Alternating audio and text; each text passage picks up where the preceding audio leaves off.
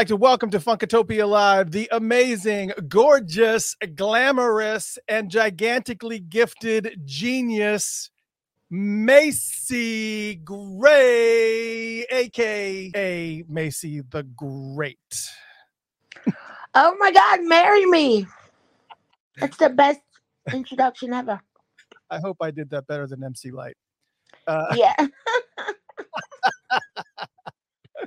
well, exactly.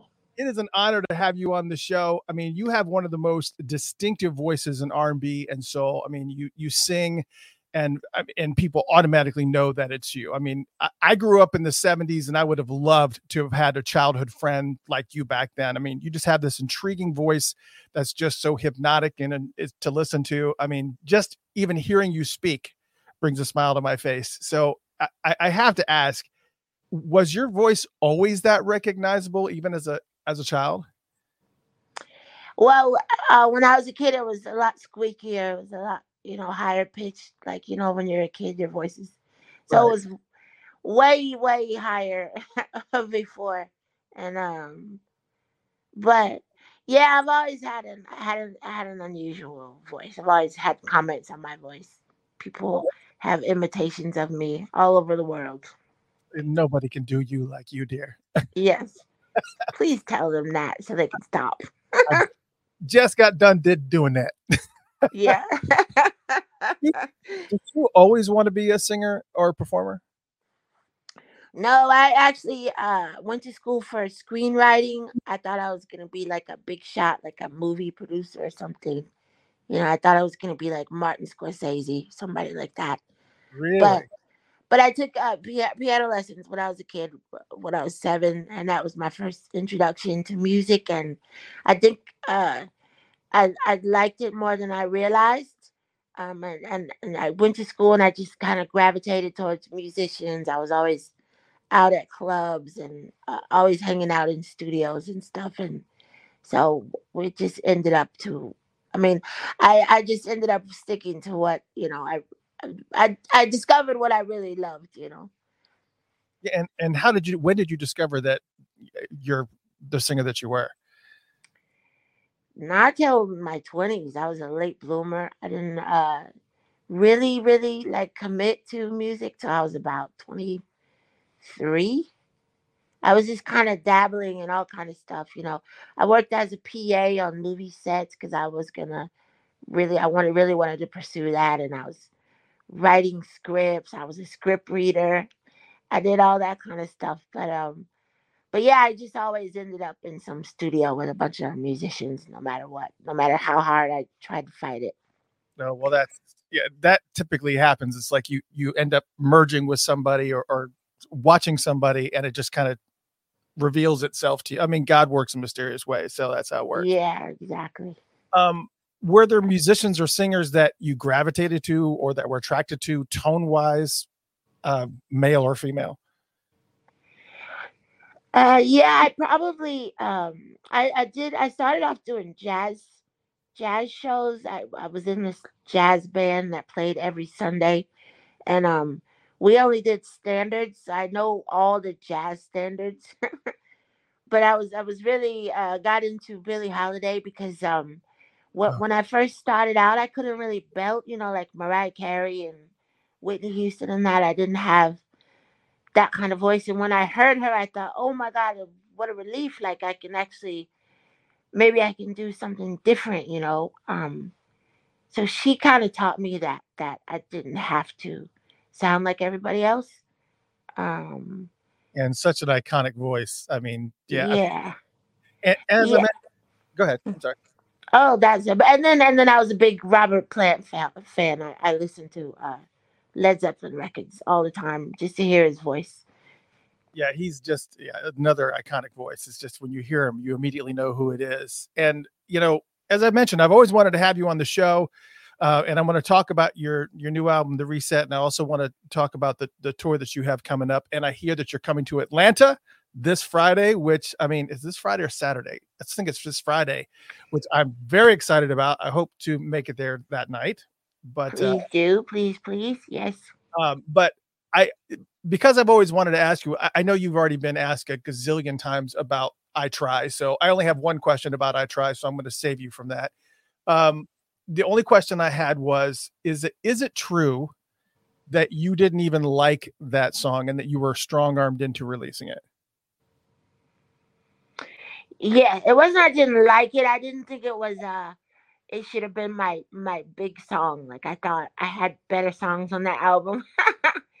and I didn't want to be known for ballads and I you know I was much younger and and and and didn't know anything about anything but I definitely had a, an opinion right. like you do when you're in your 20s like you really don't know shit but you have all this stuff to say so I was like fight, fighting with my label and um mind you this is my label this is what they do for a living and I'm arguing with them so um but so yeah, they did it anyway, and uh, and and that was that, you know. Well, you're not alone. I, I heard that Lenny Kravitz was very uh, similar with "Fly Away," which is one of his biggest hits, and he hated that song. He just yeah, I think I think when you're an artist, you want to present yourself, and you know you want to be this thing, and and then um. But I think the fans really, really determine who who you become ultimately. You know. Right. Yeah. So in 2012, you recreated Stevie Wonder's entire talking book album, which mm-hmm. is incredible, by the way. I mean, it's kind of like a love letter on that on the 40th anniversary of that album. Um, and I what I love about the album is that instrumentally, kind of everything stays pretty true to the originals as far as the the structure of the songs, but with more raw instrumentation and you know your own obviously vocal tone with the exception of Superstition, which is really slowed down and, and haunting. It, just gives an entire new vibe. What was the process in in deciding to do Superstition that way? Uh, there had been so many uh, covers of Superstition, you know, um, like if you go to a wedding, they play Superstition. Yeah. Or if you go to like a little lounge in Vegas, they're playing Superstition.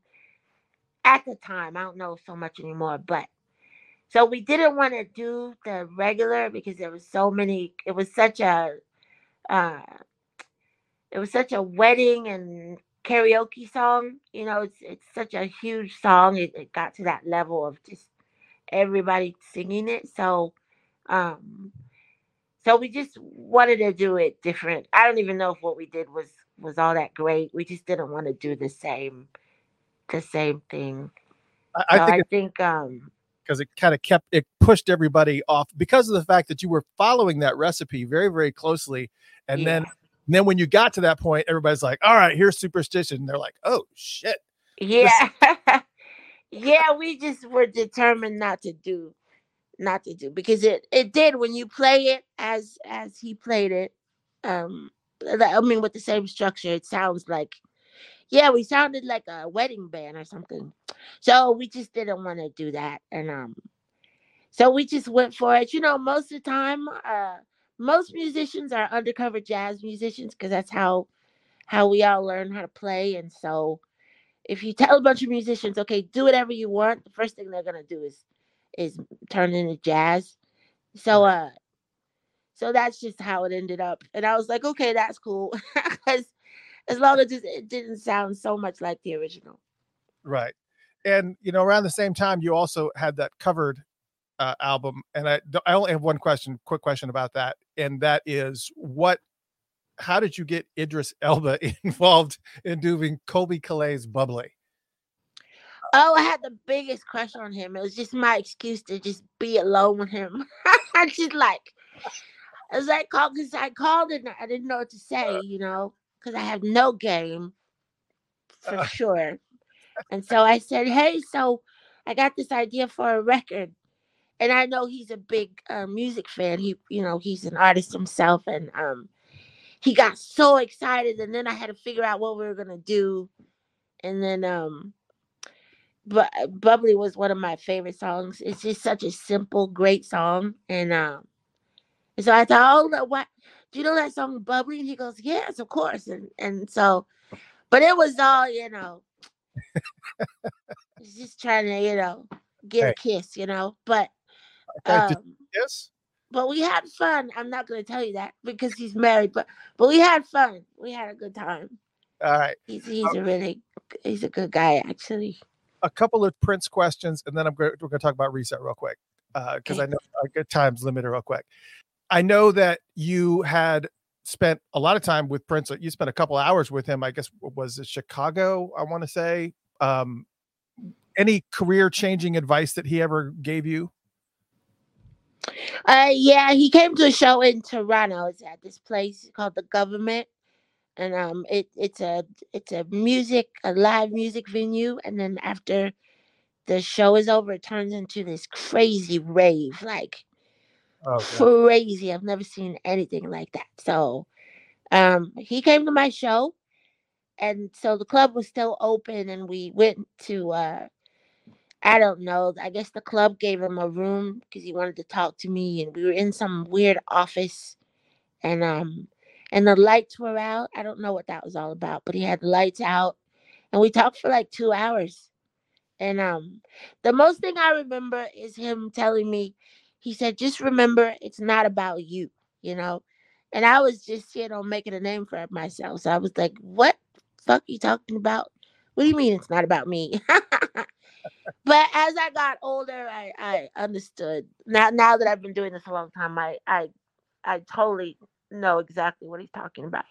And it and, and it is great advice because um um because it's it's about what you do, you know, it's about the music that you put out and and um and I think a lot of you you go through a time period when you think it's about you and you can say anything, you can do anything and and um and you and and and, and it can really cheat you from uh uh, from out of your work ethic because you know if you think it's about you then you really don't think you have to do anything but you know look sexy on tv but um when you know that it's about the music when you know that they're as, as much as they scream they love you and they want your autograph they they they like your music you know they like your albums they like your songs that's what they genuinely love and and mean something to them because they don't know you.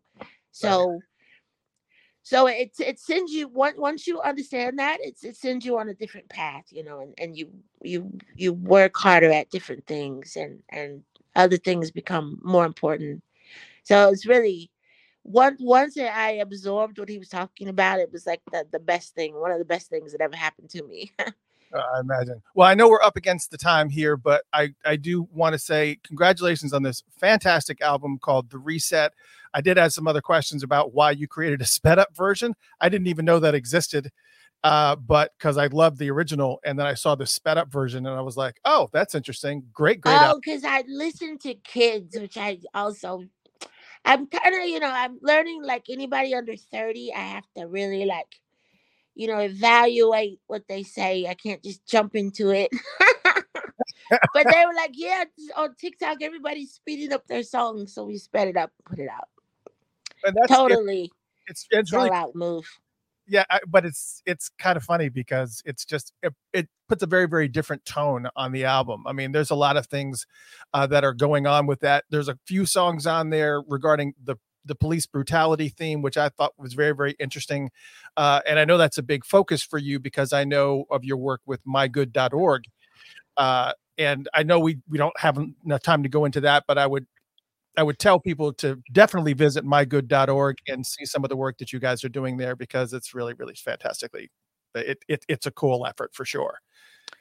well thanks you know if you want to talk want to have like an in-depth thing just set it up and and we'll do it Absolutely. I am completely down with that. And hopefully, we'll be able to see you this Friday here in Atlanta at the Eastern. And you're actually going to uh, go internationally as well. So there's only about a half a dozen or so more shows here in the States. And then you're going to over overseas, over the yeah pond. we go we go to europe man and uh, i imagine the the audience is fantastic over there because they love you over there from what i understand Yeah, I've, everyone asks me why do I do.